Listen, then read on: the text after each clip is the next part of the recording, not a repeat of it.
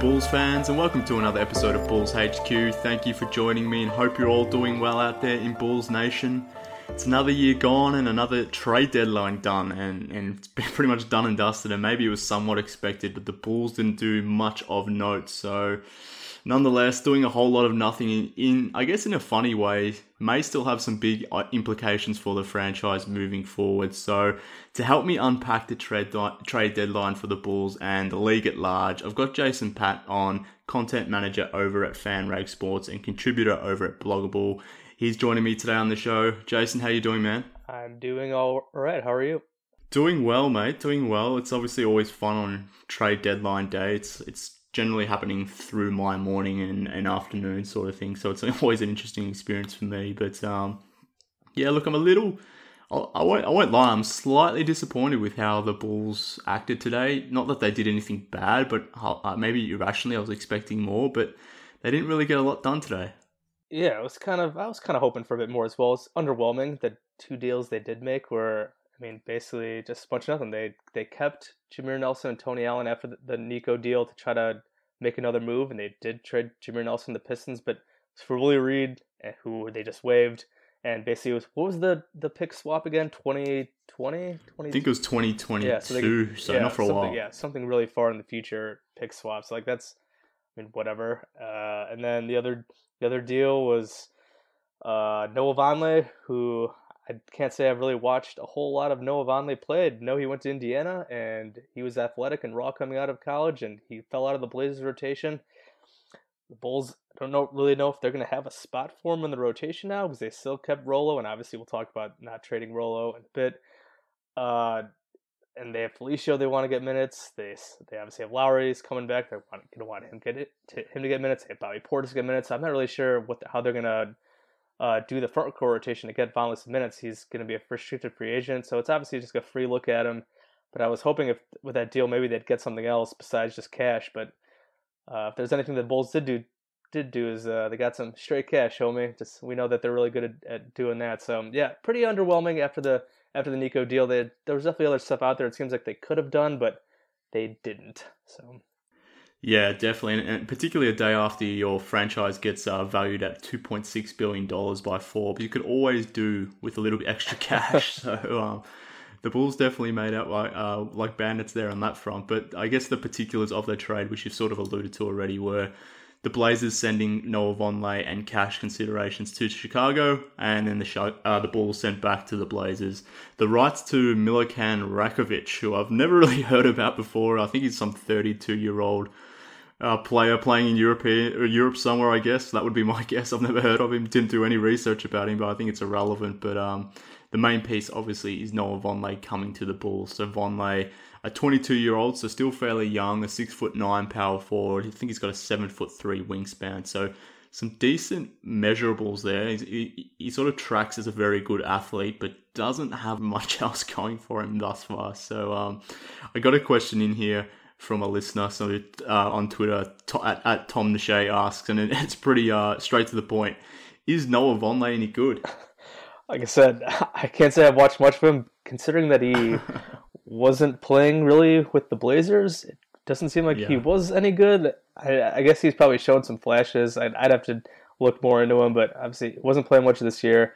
Like I said, he's long, nice wingspan. He's pretty athletic. Like I said, when he, I think he came out of college, probably you never want to say like a guy that should have stayed in school more. Obviously, I'm not totally sure what his situation was, but he probably could have used more time in school. He wasn't really ready to make an impact right away, and just never really found his niche with the Blazers. And the Blazers have had it like they're they've been like their rotation's always been kind of messed up with the amount of guys that they have that are kind of playable, that are decent but not great.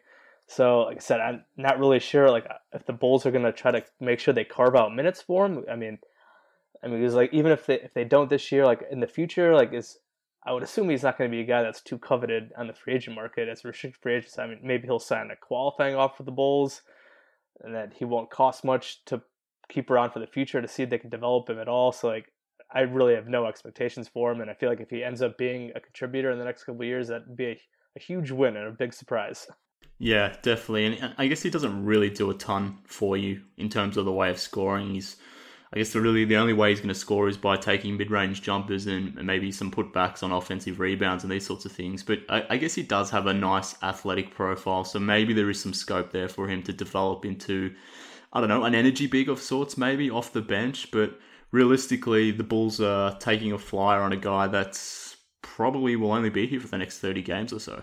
Yeah, I said energy big off the bench is basically what Bobby Portis is, and they still yeah. they just signed Felicio to a four year deal, and obviously he's been terrible this year, but they I think Paxson said they want to make sure they get Felicio a lot of minutes as the year winds down because I mean you gave him a four year contract, so you need to see what this guy has. So they got to yep. play him. So like if if the if those three, I mean maybe they'll maybe they'll dip Rolo's minutes down a bit and try to get some of these young guys a bit more minutes. Oh, we'll see. I'm not totally sure. Yeah, definitely. And I, I guess the disappointment I have with this deal, and it's probably maybe somewhat unfounded, but I, I guess my issue when I first saw the deal being reported, I think from Woj was that there was no pick attached. I, I, was hoping that the Bulls were getting a second round pick, hopefully, given that they were helping a team like the Blazers out or out of or getting them out of the luxury tax. So I was hoping they'd get something back a little bit more other than just cash consideration. So I think that's where where my main issue with this deal is. We'll, we'll talk about Noah Vonleh's fit onto this roster right now this season, but then even potentially moving forward. But I think my issue with this deal purely is the fact that the Bulls didn't really get a second round pick, and it was based purely on cash. I guess I, I know they'll sell this as taking a flyer on a young athletic big who was the number nine pick in the 2014 draft, but in reality, this was a financial move. Yeah, you mentioned the pick. I totally agree. I thought there was I was waiting to see. Oh yeah, and they'll also be getting something else on that. The Blazers were actually a team that I was hoping the Bulls were going to talk to about trying to take one of their bad contracts. I know Meyers Leonard's a guy who I was kind of hoping that they maybe they would take him on, but I think Paxson said today that they got offers for a couple of those long term bad contracts, if you will, but they didn't want any part of them because they already took Omer's, which I I think I feel like if they could have gotten another first round pick, even couple second round picks, and they had to take another bad deal, I feel like that I, I, I still would have done it because the Bulls still aren't, aren't in a place where like cap space really is a problem for them. I know people are like, well, well, if that's going to cut into their cap space too much in 2019, like when they maybe want to make a big run, I feel like that's something that they could figure out then. There'd still be so much time to move salary around in the next couple years. So if, if they actually did have a deal with it, whether it's the it was with the Blazers. They I know they had guys they might have wanted to move if there were other teams. I know the Nuggets were I think were trying to deal Kenneth Faried and Wilson Chandler. The, the Nuggets were giving up, or either of those teams were trying to give up another first rounder or even other assets, and the Bulls didn't want because they were worried about the long term salary. I feel like that's kind of disappointing that they didn't do that because they're obviously they're worried about their flexibility. But yeah, the fact I was really hoping that they were going to come out of today with another first, if even if it wasn't a first rounder, because obviously first rounders really weren't being weren't on the move at all. But I thought I would hopefully they had guys that they could have gotten another couple second round picks because you know the Bulls have thrown around second round picks like nut like candy that they, and they've given up so many lately. I was hoping I was hoping that they'd get a few, one or two back at least, and that just was not the case. I mean, it's a fair point. So the Bulls obviously didn't get, didn't really put to work the TPE that they got in the Mirotic trade, and and if you think about the deal that they got for Asik, even though they sent back Mirotic, someone like Meyers Leonard effectively has it, or he has an extra year on his deal, given that uh, Asik's contract in 1920, right. I think, isn't fully guaranteed. But you would think that they got a first round pick out of that deal, that they maybe could have extracted a first round pick from Portland for taking on an additional two years of someone like Meyers Leonard. Now, in 1920, when uh, I guess someone like Robin Lopez is coming off the books. Justin Holiday won't necessarily be on the books. Uh, Asik won't definitely be on the salary cap. They'll have obviously the $3 million hit, but they won't be paying him his full salary. I sort of understand what Paxson is talking about by not wanting to having having that contract hampering them, but at the same time, apart from probably Zach LaVine at that point when he's probably got his new extension, there really won't be a lot of guys on the on the on the cap sheet that will actually be extending into 2019-20. Right, because Dunn Dunn will obviously have next year, and then he could sign an extension after next year. Uh, who knows what will happen with that? We'll still have to see more from Dunn to see if he can. We've, he's obviously been a nice surprise this year, but we still need to see a lot more. So yeah, I feel like their books are, are I like to talk about their flexibility. Their books are pretty clean. I said I'm not really worried about free agency this year because I don't think they're gonna, even if they do have cap space and they're set to have some.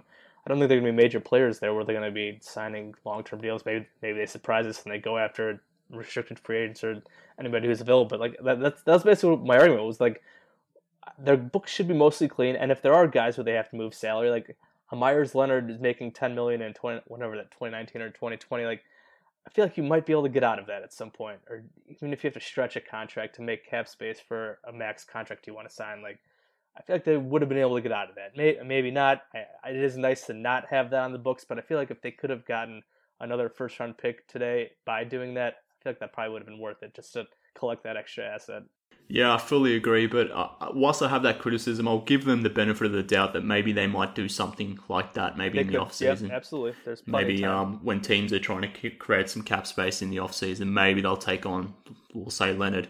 Maybe they can take on his deal at that point. But we'll wait and see. But I was hoping to see another deal today. But uh, I got another question here from Douglas there on Twitter, and we've talked slightly about how Vonleh fits into the rotation this season, but do you think he has any chance at all to sticking on the Bull, on the Bulls roster beyond this season?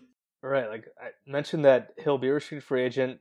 I can't imagine he's going to be a highly coveted player. We already know that most teams want to cap space, but it's not like I don't think he's a guy that would make more than like an MLE anyways, which I think the new MLE is like eight million. And I mean, we've already heard a lot about the financial crunches coming. We saw Lou Williams just sign an extension for basically less the the MLE, and obviously Lou Williams is a really nice player to have. And if he's signing that kind of deal, feel like that might be a sign of what's ahead, and guys just aren't going to make that much. So I, I, the Bulls might just be figuring that here's a guy that maybe we can re-sign him for really cheap, or like I said, I mentioned the qualifying offer. I think his qualifying offer is like four or five million dollars for a year. So you give him if he doesn't get anything else, or if the Bulls don't want to sign him long term, which I probably don't see why they would. You give him that one-year qualifying offer, and he gets a chance to prove himself next season. Like I said, I'm not totally sure what. Assuming next year the Bulls front court rotation will be Lauri They'll be poor out. Assume Bobby for sure. Who knows what will happen with Rolo? Maybe maybe they do trade Rolo or try to move on from him in the summer, and that opens up another front court spot. We'll see what they do in the draft. If if they draft a guy like if depending on where they end up, if they draft Jaren Jackson Jr. or if they get lucky and end up getting DeAndre Ayton, if that that guy would also be in the rotation over Noah Vonleh, I would hope. So it's it's, oh, it's kind of hard to say just because the guy really hasn't proven much in the NBA. He would have to show some this year and then we'd have to see what kind of contract he gets in the in the summer. Yep, agree. And I mean, even if the Bulls don't make a move r- right now, they'll have five guaranteed contracts in the front yeah. in the front court. So Robin Lopez will be making fourteen point four million next season. We've talked about Asik. yeah. yeah, he's he's up over eleven million dollars. Felicio, of course, who they re-sign in the offseason, he'll be on the books, and then obviously Markkanen and Portis will be on their rookie contracts. So that's five guys in the front court, assuming no moves are made that are going to be hanging around the roster somewhere. And then, like you said, if they happen to draft a big man, and this is a big man heavy draft, so it's definitely possible that they do come away from this draft with the big man. If, if that's the case, there probably isn't really a scenario for Vonleh being here next season, which again is why I wasn't hugely into this deal. Um, but look, he, he's got 30 games to prove himself. Maybe sort of uh, maybe proves me wrong. And, and, as I sort of alluded to on Twitter, given how the how the Bulls have gone this season with it, pretty much everything going their way, it wouldn't surprise me at all if if Vonleh all of a sudden turns into a, a decent player. Like they've uh, they've pulled a lot of things out of their ass this season, yeah. so maybe they could um find that with Vonleh too. Or maybe he'll just be terrible and he'll help the tank. Or that. so I mean, you could get either way. That. Yeah. Yeah, but uh, let's move on to the other deal. It's probably don't have to spend too much time on this one, but you touched on this as well, but the Bulls traded Jameer Nelson to the Detroit Pistons. They moved him for Willie Reed, who was pretty much waived immediately, and they uh, effectively got a, a pick swap in 2022. So not for a while away, but you know I'm sure they'll trade away that second round pick anyway once they do get it. But um, effectively, they, they got rid of Willie Reed pretty quickly, who I believe is in the midst of a uh, suspension for a domestic violence issue. So probably not the best guy to have around, regardless. But what are your thoughts on this trade itself? Maybe not necessarily the the, uh, the mechanics of this deal, but you know the thought of maybe keeping Jameer Nelson around as a mentor to the young point guards that the Bulls do have on the roster.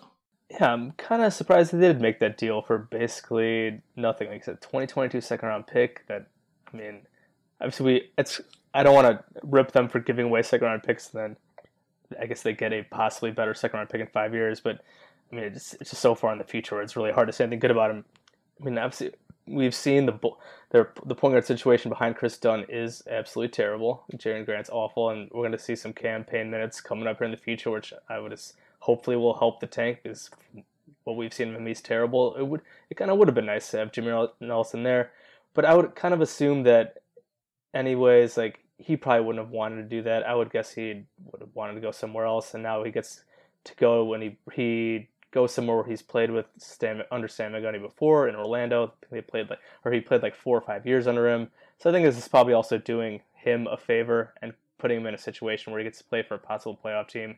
He plays for someone that, that he likes. So I would, I would I kind of think that probably plays into it as well. Instead of just being like a third or fourth point guard where he's just playing a mentor role and he's not really getting any minutes. So I feel like part of it is getting that extra kind of asset and then also just doing doing a veteran a favor. Yeah, I think that's fair. I think look, they're carrying four point guards at the moment, excluding Jameer Nelson. If you if you want to, I guess uh, keep Arcidiacono onto that list, I guess. So they probably didn't have a need to carry another point guard. So, and given the fact that they didn't move Jerian Grant, it probably didn't make sense to keep Jameer Nelson around. But it would have been interesting to see what he could have provided for at least thirty games as a mentor type thing, particularly to Kris Dunn. But it wasn't to be. But look, I'm not too concerned about yeah. that deal. Like it's it ultimately means not much. But um, another thing I wanted to talk to you about, and something that I um, wrote about on Bulls HQ was uh, Rodney Hood. So obviously the Bulls didn't trade for Rodney Hood. He obviously went to the Cavs in part of their major overhaul. It was rumored, I guess, that the Bulls were one of three teams that were interested in trading for Rodney Hood. Obviously, they did not do that. But I'd like to get your thoughts on maybe, you know, should the Bulls have pushed harder to trade for Rodney Hood? Uh, when that rumor came out, apparently, I think I saw that a ton of teams were interested in him. I just didn't really see the point. Like, you didn't need him to help your team now, and he's going to be a free agent anyways this summer. Like, why would you give up anything worthwhile for a guy like that? And I had some people arguing with me, like, oh, he's like really good. He the Bulls could really use wings. Like, he's a really talented scorer. It's like, I mean, Rodney Hood's a nice player. He shoots really well from three, but from what I've seen out of him, he's really inconsistent overall he's kind of he's actually been consistent over his four years in that he just hasn't really improved that much over the course of his career. Like if you look at his numbers, like they're all it's kind of similar. Like when you look, there just hasn't been that much improvement. He's like he's a nice player, but he's not a guy where the like the Bulls had to go out and go get him. So like I'm I'm glad the Bulls didn't give up anything any assets that would have. I think it just wouldn't have made wouldn't have made any sense with him hitting free agency. If the Bulls want to take a run at him this summer and maybe I, I wouldn't pay that much for him, but if you want to get him to add to the wing, because the Bulls they certainly do need help on the wing. So if they want to do that in the summer, try to sign him. Be my guest. Uh, who knows? What, who knows what will happen with the Cavs and the situation there? You never know with, Le, with LeBron possibly staying or going. But if he becomes available in the, in the summer, go after him. Why not? But right now, I just had, I really had no interest in trading for him right now.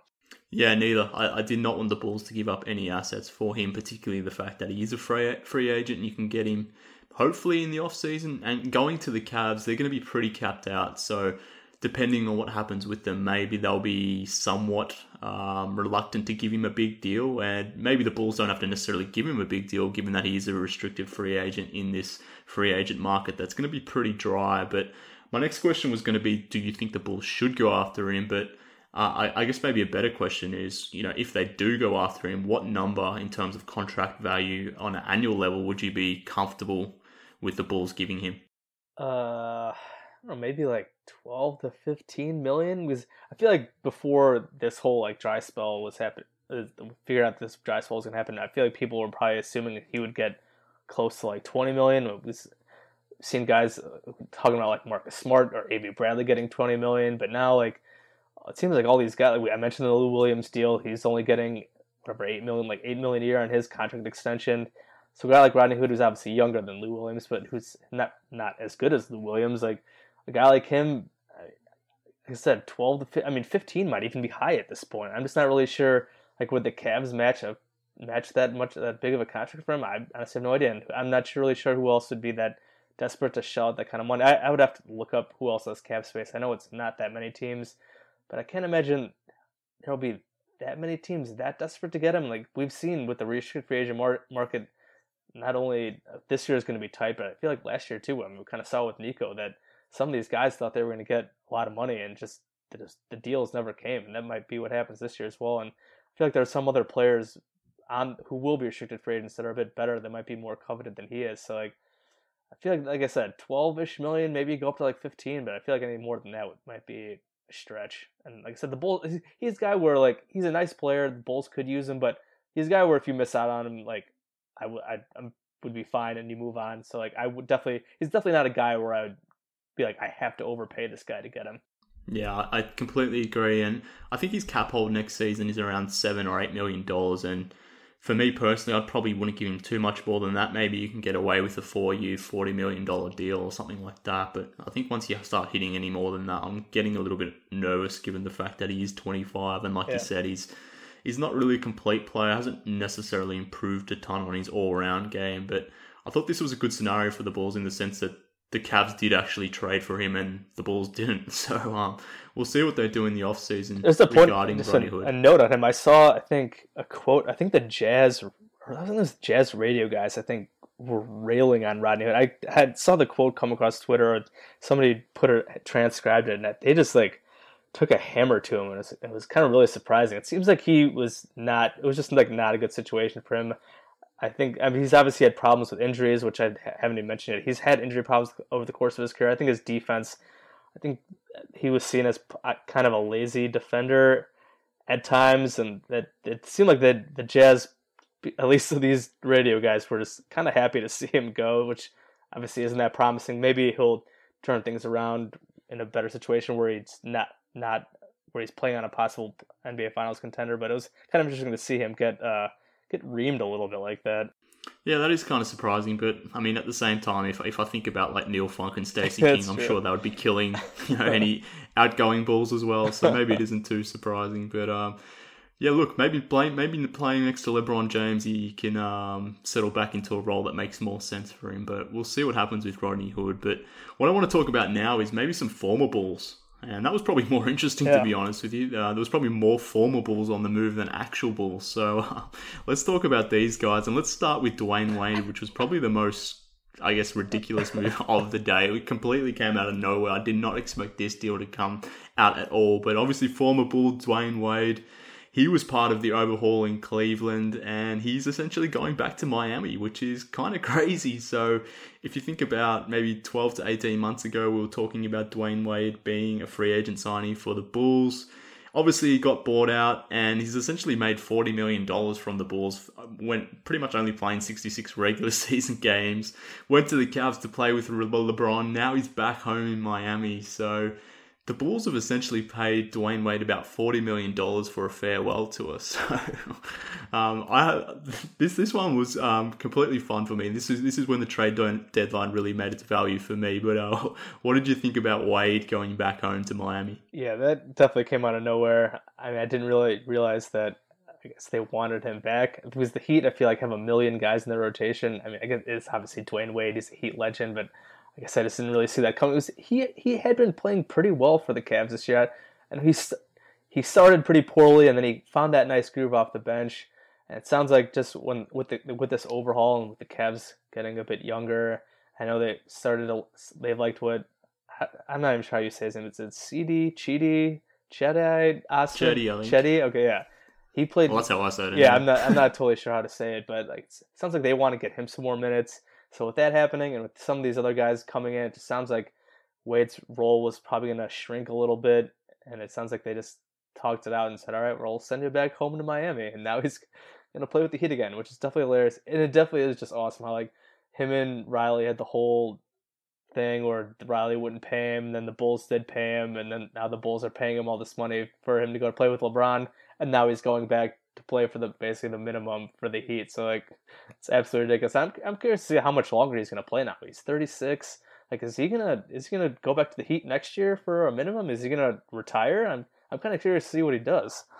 Yeah, it'll be it'll be interesting. Well, I mean, they've handed out some pretty big deals to some role players there in Miami, so yeah. they probably won't have a lot a, a ton of room to to move. And it's almost like Pat Riley's farewell tour as well, to an extent when he sort of handed out those contracts. So I wouldn't be surprised if they give him just like a two year, no, maybe 20 million's too high, but something in, you know, 15 million or something like that. And he seems, based on what he said today at least, that he's going to be pretty accepting of a bench role in Miami. So I think there's an opportunity there for Wade and that farewell tour to actually end quite nicely. But um, the most pressing thing that I have on on mind now that this uh, this trade has gone down is is who will wear number three. I'm pretty sure Dion Waiters is wearing number three oh, this yeah, season, if I'm not mistaken. I think you're so, you're right. Yeah, hold on, let's let's, let's get a little search here.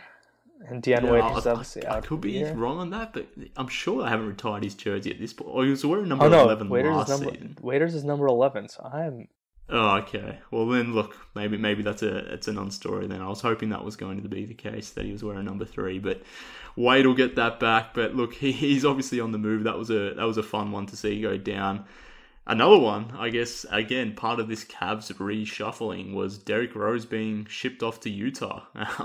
he won't play a minute in Utah. They've pretty much uh, alluded to the fact that they're going to be releasing him and um, pretty much after that news broke, it pretty much was uh, or the news surfaced that Rose and the Wolves have some sort of mutual interest. And if he is to clear waivers after the Jazz release him, that uh, there may be a bit of a relationship uh, rekindling there between Rose and Thibs. so, um, a question that I got here from uh, Armando Ruiz on tw- on Twitter, he asks thoughts on the possible D Rose and Thibs reunion. What are your thoughts on that? Uh, I joked about it after after that they said Rose was going to get waived, which I kind of assumed right away that he was not going to stay in with Utah, and I kind of joked. I was like, "Oh, here we go, Rose, Thibs, Jimmy reunion." I was joking, and then I guess I shouldn't have been joking because I know there were rumors out there before, like in the past, about him going to going back with Thibs, and I mean, I don't think it really makes any sense at all. I mean, the, we, with the Wolves, they're a great offensive team. Uh, but they one of their weaknesses, not last night, What notwithstanding against the Cavs, they don't shoot a lot of threes. Their bench is terrible. Their bench defense and just their defense in general is terrible. In general, is terrible. So I'm not really sure what Derrick Rose does for them. I mean, because they have Ty, Jeff Teague and Tyus Jones as your point guards. Uh, they have Jamal Crawford already there. So like, I guess maybe if they just bring him in to be a insurance if Jones or T get hurt, just and the familiarity is there. Like I, w- I would hope that if they are, if this deal does come to fruition, that they're not planning on giving him really any kind of role because I just don't see how it's going to help because what his whatever his strengths allegedly are at this point is basically just driving the basket and scoring. I mean, it's really the Wolves just really don't need it. So I'm not really. I just don't really get the point other than the Thibs connection, and then obviously there's the whole Jimmy thing where we all know how that ended with Chicago, and I, I, apparently they don't like hate each other. It's not like it's like a personal. We heard all about like the beef or whatever, but it's not like a personal thing. It's, they just didn't really mesh that well in the court. But still, like, just seems like a weird thing to introduce into your dynamic when you're trying to make the playoffs. I feel like the Wolves could use other could look for other guys in the buyout market to be better for them. But apparently, it seems like a lot of people a lot of Wolves people have been reporting that it seems like this is going to happen. Mark Stein reported that it's probably going to happen, so it sure seems like it's going to happen. Yeah, and, and I guess the funny thing, from, look, watching this from the outside was you, you, saw Cavs fans like literally rejoicing on Twitter the minute he was gone, and then I guess you know maybe shortly after Wolves fans being quite annoyed, I guess yeah. that there was they were linked to Rose, so. No one really wants him at this point, so I don't know what to make of him going forward. But he really can't play over Jeff Teague I don't see how you can justify playing him over Tyus Jones. Um, you got Aaron Brooks, Brooks as the third point guard there. I'm not even sure or convinced at this point if Derrick Rose is better than Aaron Brooks, but yeah, like you mentioned, there, there's no personal beef between Derrick and Jimmy, but we saw how it sort of played out functionally on the court, so it doesn't make sense for them to be on the court together. Maybe this scenario is a little bit different now that I guess this isn't Derrick's team. Maybe that changes something slightly. He'll be coming back into, or he'll be coming into a new team, which is, I guess, Jimmy's team now. So maybe that makes the the landscape a slightly different. But yeah, this this this is just a strange move. But um, another question that I did get in relation to Derrick Rose was from Austin Hutchinson. So he asks, for kicks and giggles, would you be pro picking up Rose's contract for the for the rest of the season? So I'm assuming he's uh, talking about the Bulls there.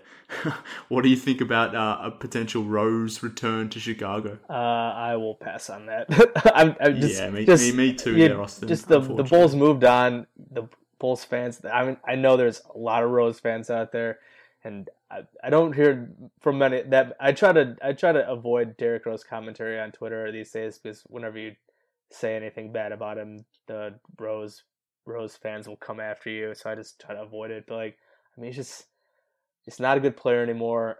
Like it is what it is with him. Like, there's just no. I mean, I know some people will joke on, oh, you could bring him back to run the tank, but like, I mean, there's just there's just no point to do it. Just you just got to move on. Like, he's just not a good player anymore. He's never going to be what even close to what he once was. Like, I, I still think he might be able to be all right for somebody as a bench scorer. I've seen Cleveland was a weird, a weird spot to be considered. they need to contend. I mean, he could maybe if maybe he does something for the Wolves because I don't think really think he will. Like, I feel like he could go somewhere with not much pressure and still be like a decent guard off the bench where he can just score, get buckets and he could still be all right. But overall, just like I just don't. He used to be my favorite player, but I want absolutely zero part of him at any point on the Bulls ever again. Maybe maybe for a retirement tour, which I mean I guess that could be pretty soon. So maybe I don't want that. yeah, I was just about to say this this thirty the thirty or so games could be his retirement tour. yeah. But um, look, we've got Cameron Payne to lead the tank, yeah, so he doesn't exactly. really fill a role for the Bulls. So um, yeah, I don't think he's going to be coming here, Austin, unfortunately. But the only other Bull that I wanted to talk about that was moved today was Doug oh, McDermott. Doug. Oh, so Doug.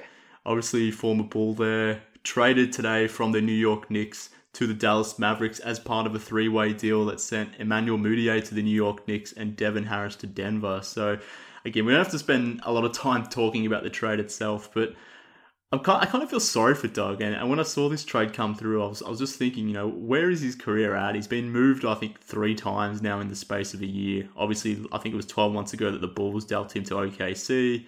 OKC moved him in the offseason as part of that Melo deal, and then obviously now he's been shipped off to Dallas. So, I mean, where is Doug McDermott's career at? He's obviously a free agent coming up this season, I believe, as well, if I'm not mistaken. But, um, yeah, wh- where is his career at? I mean, I feel like he'll. He's not a guy. I don't think he'll be out of the league after this year. I, I think someone will sign him a contract. I don't think he'll be very big though. I mean, even I feel like I saw a lot of people talking about how oh, Doug's been like pretty all right for the Knicks. He's a solid player, and I mean, I watched some Knicks games and I and I look at the numbers a lot because I like I as mean as it is, I kind of like clowning Doug McDermott, comparing him to Gary Harris because Gary Harris is so much better than he is, and the Bulls yeah, could have just drafted yeah. Gary Harris. Yeah. Uh, but and like Doug just doesn't. He's, he's just not good. Like he, he hasn't hit a three pointer in like two weeks, and which and he doesn't shoot them. There was a problem in Chicago. Like he's he's obviously not. He, he was a big time scorer in college. It obviously wasn't ever going to be his role in the NBA, but you'd think a guy like him would just chuck three pointers when he's on the court. But he doesn't even do that. Like he only gets up like a couple a game. Like I said, he hasn't hit one in like a few weeks. He does he he's a decent cutter, but like his his defense isn't particularly good. He can't really do anything with the ball in his hands. He's just he's just basically just kind of like a guy, maybe like an eighth or ninth man who could come in and shoot a respectable percentage from three, but he doesn't really get up enough to for, to be like a real dis- difference maker, considering his his uh, lack of just ability to do anything else. So it's just like he's just he's just not good.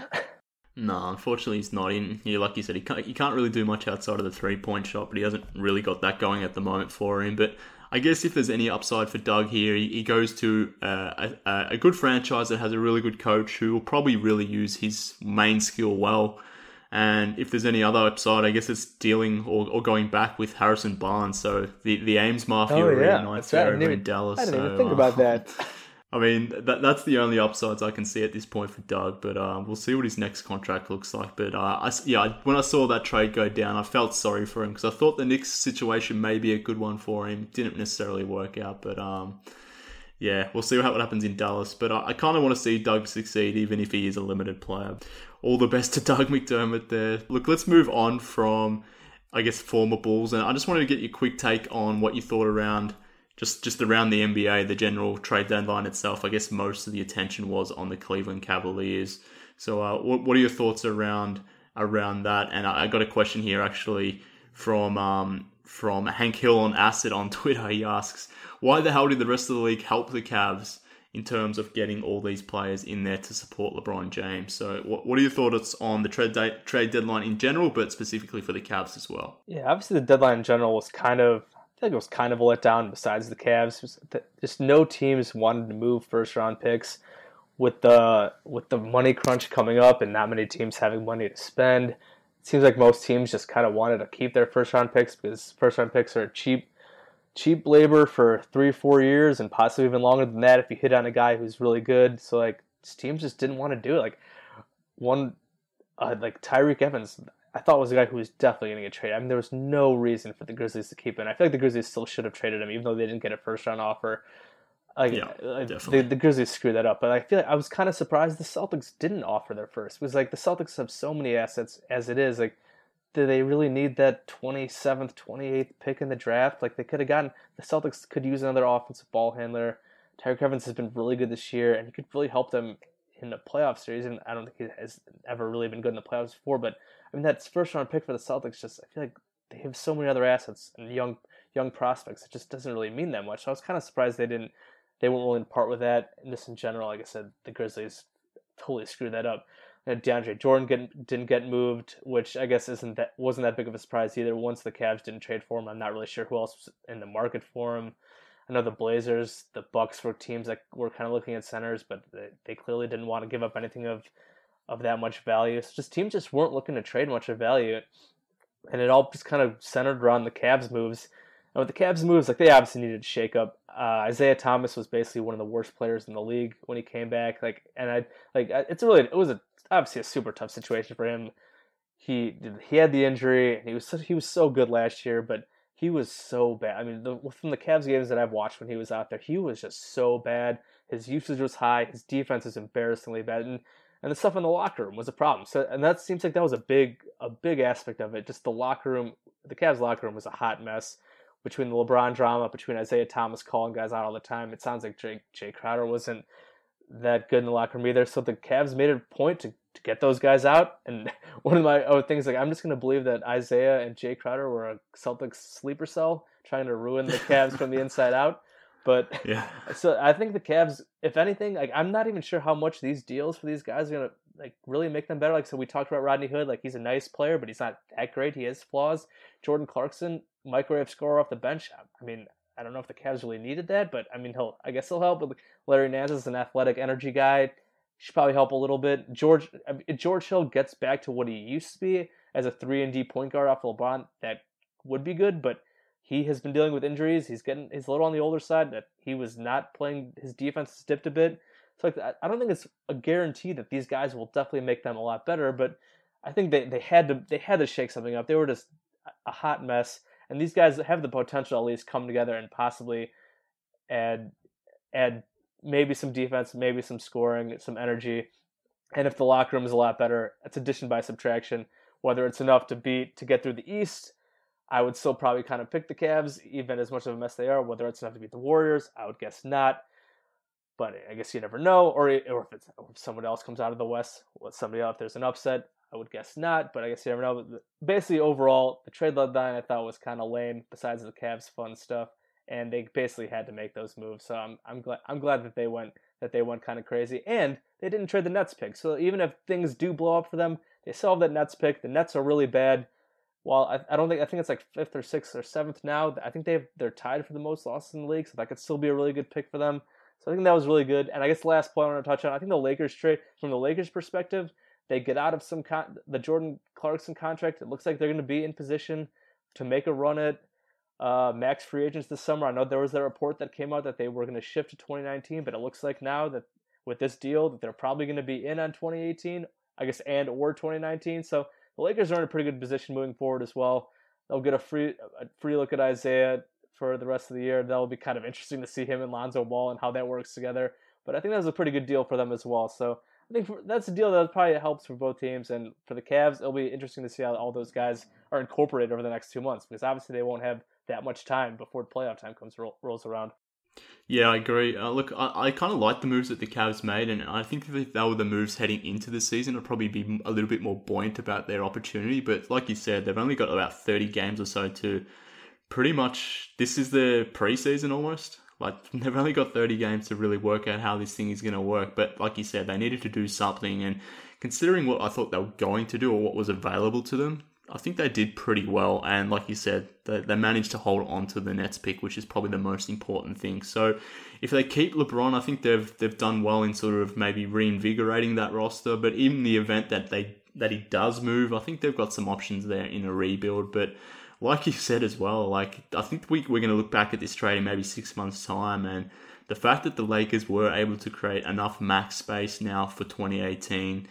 Um, and and Hank Hill asked this question. It was a, it was a follow up question that he had. Was you know was this the Lakers' way of wooing LeBron James to LA? And I, I wouldn't say that, but it, it does open up the possibility of LeBron to LA now that they do have two max slots. Yeah, that would um, be that would be pretty ironic if the Cavs, while trying to keep LeBron, the deal ended up helping the Lakers get LeBron. That would be pretty hilarious. it, it would be extremely funny, and it's definitely a, a, watch this space for for the off season. But something I wanted to touch on now, and, and something you alluded to, and, and, the fact that there wasn't a lot of deals going down, and, and that's because teams were being, I guess, quite cautious with their own first round picks and, and that I guess wasn't facilitating a lot of deals. There wasn't a, a DeAndre Jordan deal because teams probably didn't want to give up too much for DeAndre. What I wanted to talk about and bring that back to the Bulls is how much does this make the Mirotic trade look better? And what are the, I guess, the, the optics of the Mirotic deal now, knowing that the Bulls were able to potentially get themselves a lottery pick in the upcoming draft, given that there weren't really many other picks moving around at the deadline the Cavs got rid of their own draft pick, but that's going to be, you know, around the 24 to 25 range. The Pistons moved their own pick in the Blake Griffin trade, but apart from that, there weren't a lot of many firsts moved in this uh, trade deadline period. So, how do you think the actions or, or the inactions around the deadline has changed the perceptions of this Mirotic trade for the Bulls? Yeah, there were only those three, the two that you mentioned, and then the Mirotic one. So I think that the Bulls did a good job. Like, I know there were some people that were curious if Mirotic would get it first, and given in this market that they did get that first, I, I got to give the Bulls some credit for getting that. Obviously, they did take some quote unquote bad money in Asik on, but still, like to get a first and to get a potentially decently valuable one because the Pelicans are no lock to make the playoffs. There's still the Jazz are coming on strong, the Clippers are right there, so there's a chance that they fall out of the play, out of the playoff race. And if the Bulls end up getting having their own pick hopefully if it's top five, top seven, whatever, and then they get a Pelicans pick that's 12th or 13th, that's pretty damn good for for a rebuild. And I whether they if they use both of them or if they use use them to move up or if they use them to get somebody else, like that that's that'll be a really good position to be in. And I'm and I'm definitely glad they did it. I know some people were upset that the Bulls traded Mirotic. I feel like that it's obviously just completely wrong to sell. They had to sell high on him, and they, to get a first rounder out of him is, I think, just a huge plus. Even taking that Asik money, and the Asik money is not even that bad, so that's not a, not a big deal at all. So to get that extra first round pick, given like the market, like you said, I think it's a huge plus for the Bulls, and got to give them credit for that. Yeah, definitely. And, and, look, when I graded the deal on a couple podcasts back, I gave the Bulls a, a B minus on the trade. But knowing now what we do know and, and what the market sort of shaped up to be, I, am I'm comfortable in giving it maybe a, a B plus of sorts. So they've done pretty well in this deal, and and the Pelicans are only a half a game inside the playoffs at the moment. So another loss or a Clippers win, and suddenly they're in the lottery, and that's looking like a good pick all of a sudden for the Bulls. So yeah, I just wanted to raise that one because yeah, I was, was the Mirotic was always going to be I guess gauged against what was going to happen at the deadline with the other teams, but given that not many first round first rounders were moved around, that that trade does look a lot better for the Bulls. So that was good work by the Bulls at the deadline. But um, look, let's move move on from the trade deadline itself and talk about what's next for the Bulls. So obviously they didn't move on from Robin Lopez and Justin Holiday. You, you alluded to alluded to it before, but Paxson pretty much admitted that you know, there was there were some opportunities for them to do something with the veterans. They didn't necessarily like what they were getting back for those guys, so they opted not to do anything. We talked about Jerian Grant remaining on the roster, and I guess Tony Allen at the moment currently is with the Bulls, but I doubt he stays He'll there. He'll probably be out. waived. Yeah. yeah. So what, what do you think happens next for the Bulls in terms of you know the roster itself? So I've got a question here from at Killer Side. He asks. Do you think the Bulls will be sitting or resting some vets going forward to get the younger guys some time? Do you think that's the play here?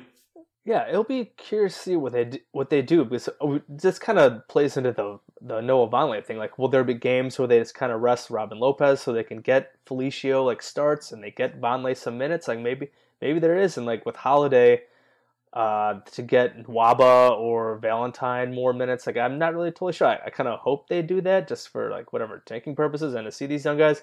to go back to Lopez and Holiday, I guess I'm not that surprised that Lopez didn't go anywhere. He's got a little bit of a bigger contract, so maybe it was hard to swing a deal there.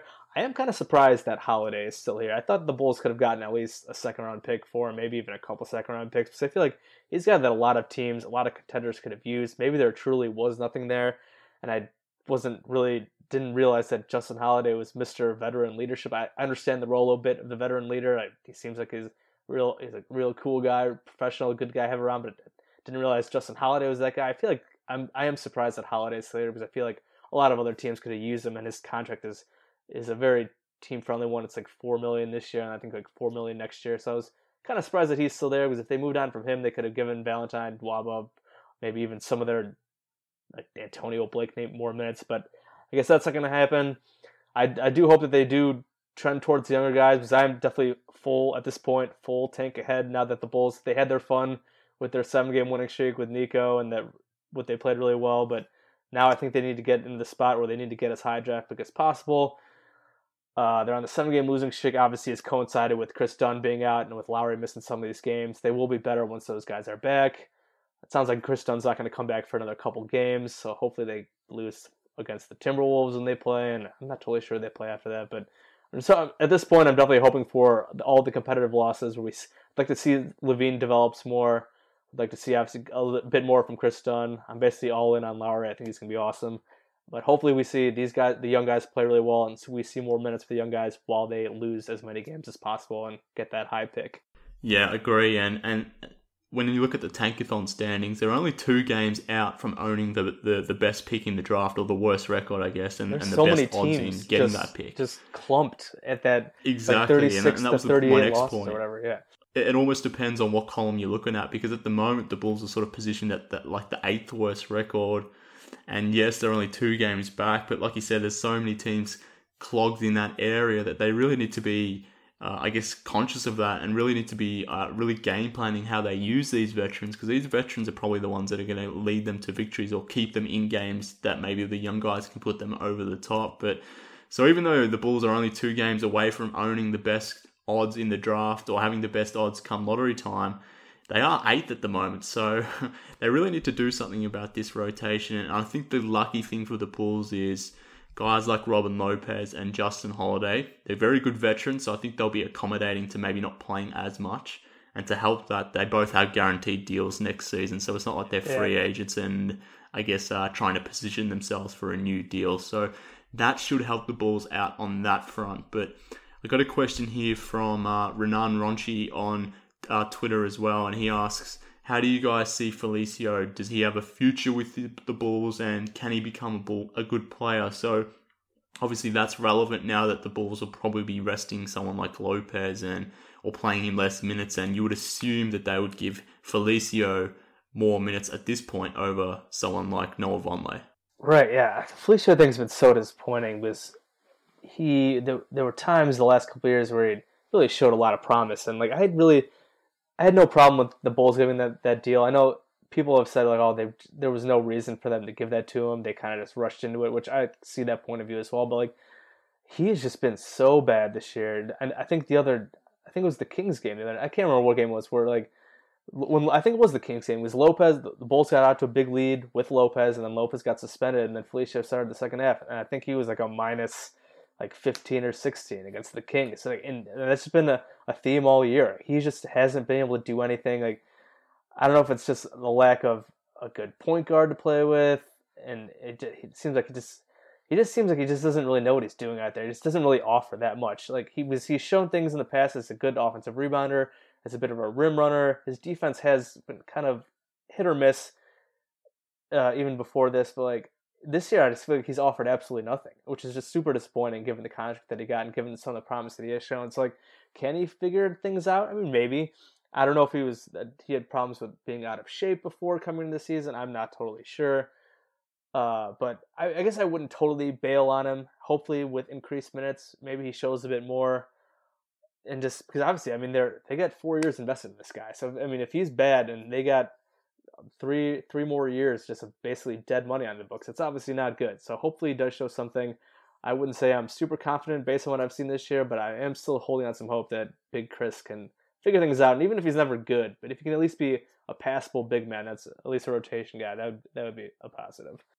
Yeah, agree. And, and I guess Renan asks that does he have a future with the Bulls? And to your point, he has three more years of guaranteed coins, so he definitely does have the uh, future with the Bulls. That's not necessarily say a good future, but um, the Bulls really need to be investing the next 30, 35 games or so into Felicio to see if he can sort of rekindle what he was doing, I guess, over the previous two seasons. So he definitely will be here with the Bulls for the next few years. And we like like you sort of alluded to, there's not a lot of free agent money out there, and he's going to be pretty make, pretty much be making the same amount of money next season as someone like Lou Williams. So. Uh, the, the contract isn't looking good, but hopefully he can turn that thing around heading into the last 30 games or so. But one other topic I wanted to talk about was the front office in general, and something I've been I guess putting it out there in terms of a narrative occasionally, but we saw it on on play today was this idea that um, maybe John Paxson is sort of retaken the reins here. We saw him addressing the media today. I'm pretty sure he addressed the uh, the media after the Mirotic trade. He's often been the figurehead, and you know he's often often done the talking, but we've often seen Gar Forman next to him we don't really see Gar at all anymore. He sort of just disappeared. So I guess my question to you now is moving forward, or you know, is Paxson essentially running the show now, and um, is he the, the main man in charge? I know, I know. K.C. Johnson had a piece on how the front office structure works. It did allude to Gar still having a prominent role, but I've got this feeling that this is completely Paxson's show at this point. Yeah, I, I agree with you. It sure it sure does seem that way uh, which is I guess not a problem with me. Not that I'm like a huge Pax fan, but I mean he has done the rebuild thing before, and I and he, and you're totally right. The observation about him being like the face, like it's it's all him now. This one was I feel like before when when Gar first became GM and over the past couple years, it was either both guys or Gar would take a lot of the the talking duties, and now it's like just Paxson. I feel like, and just in general, I feel like he's been more accessible whether it's like radio bits, whether it's stuff like just just talking in general about the future of the team, and he's being a bit more open about what they're doing.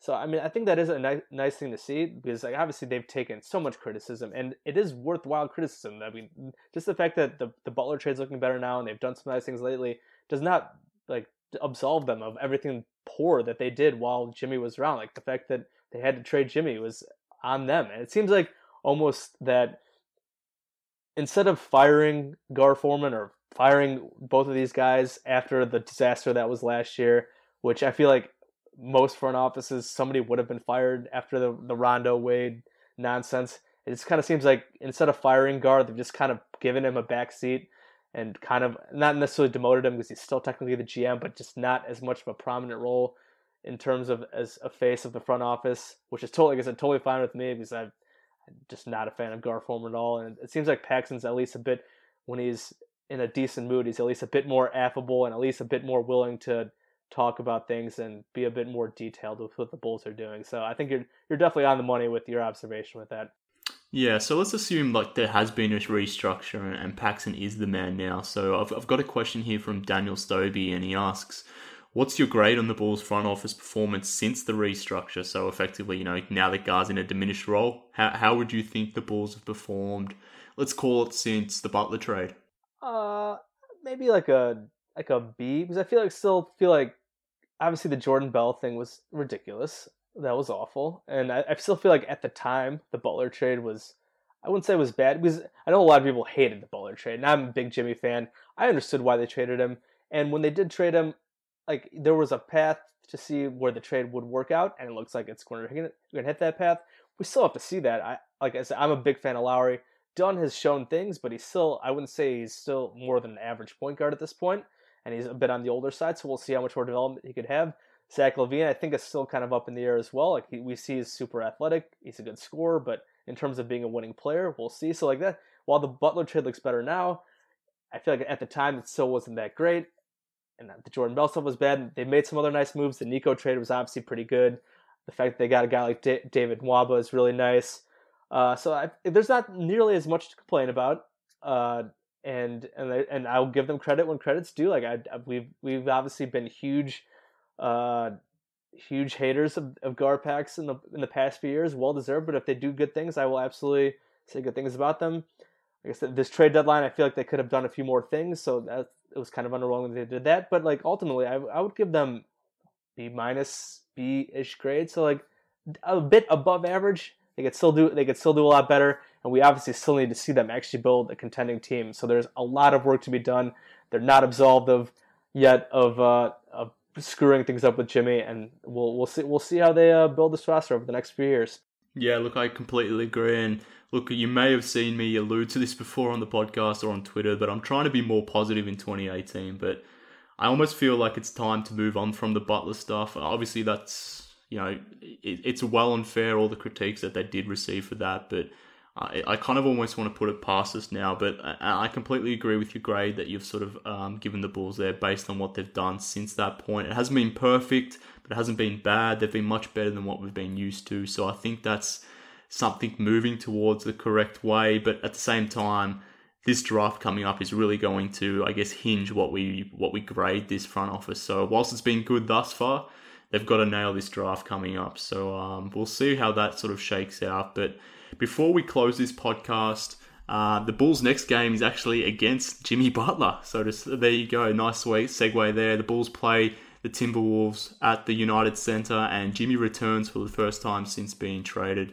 So uh, I've got a question here from um, from folks on Twitter. Do, do you feel some Bulls fans will boo Jimmy in his return? Do you think that'll happen at all, Jason? I would hope not. That'd be ridiculous. I know, obviously, and we've talked about this before. There's a sect of Bulls fans who do not like Jimmy Butler, whether it's yeah. because they were Derrick Rose fans, whether it's because they thought he was Hollywood Jimmy and talked out against Fred. Like I feel like if for the most part, there was no reason to hate Jimmy Butler. The guy worked his ass off from basically a nobody end first round pick and became legit.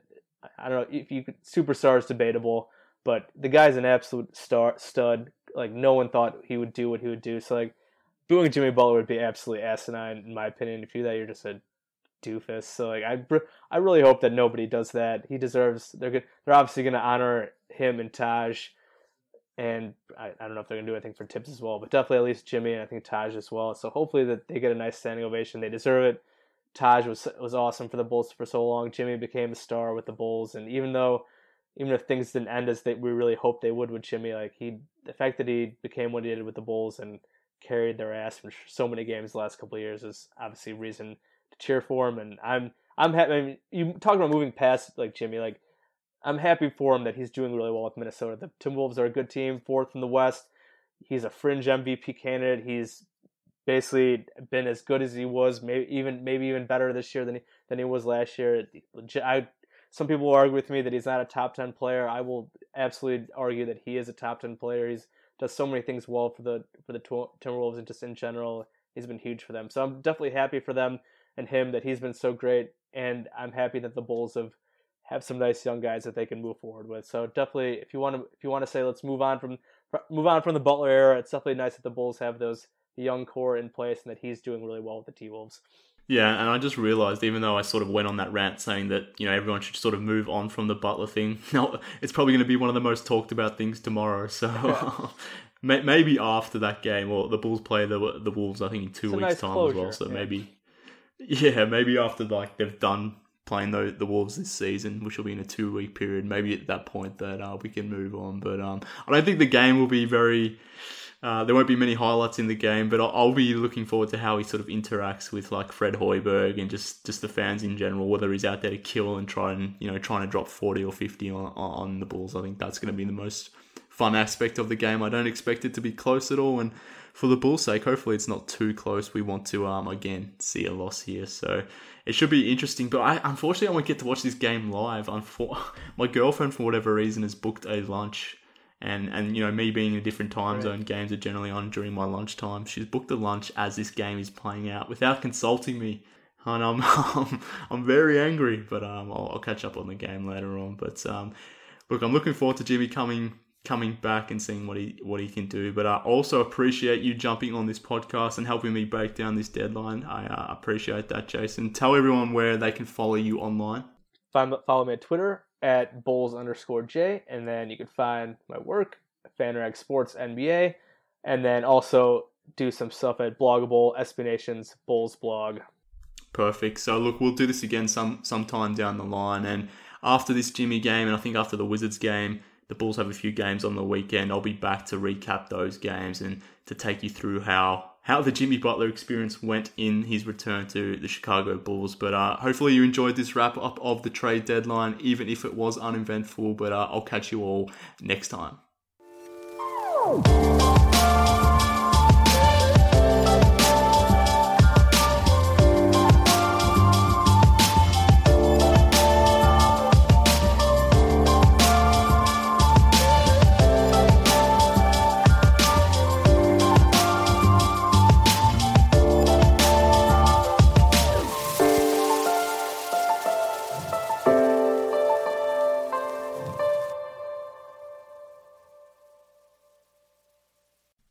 Rose Davis, historian and co host of the sports podcast Burn It All Down.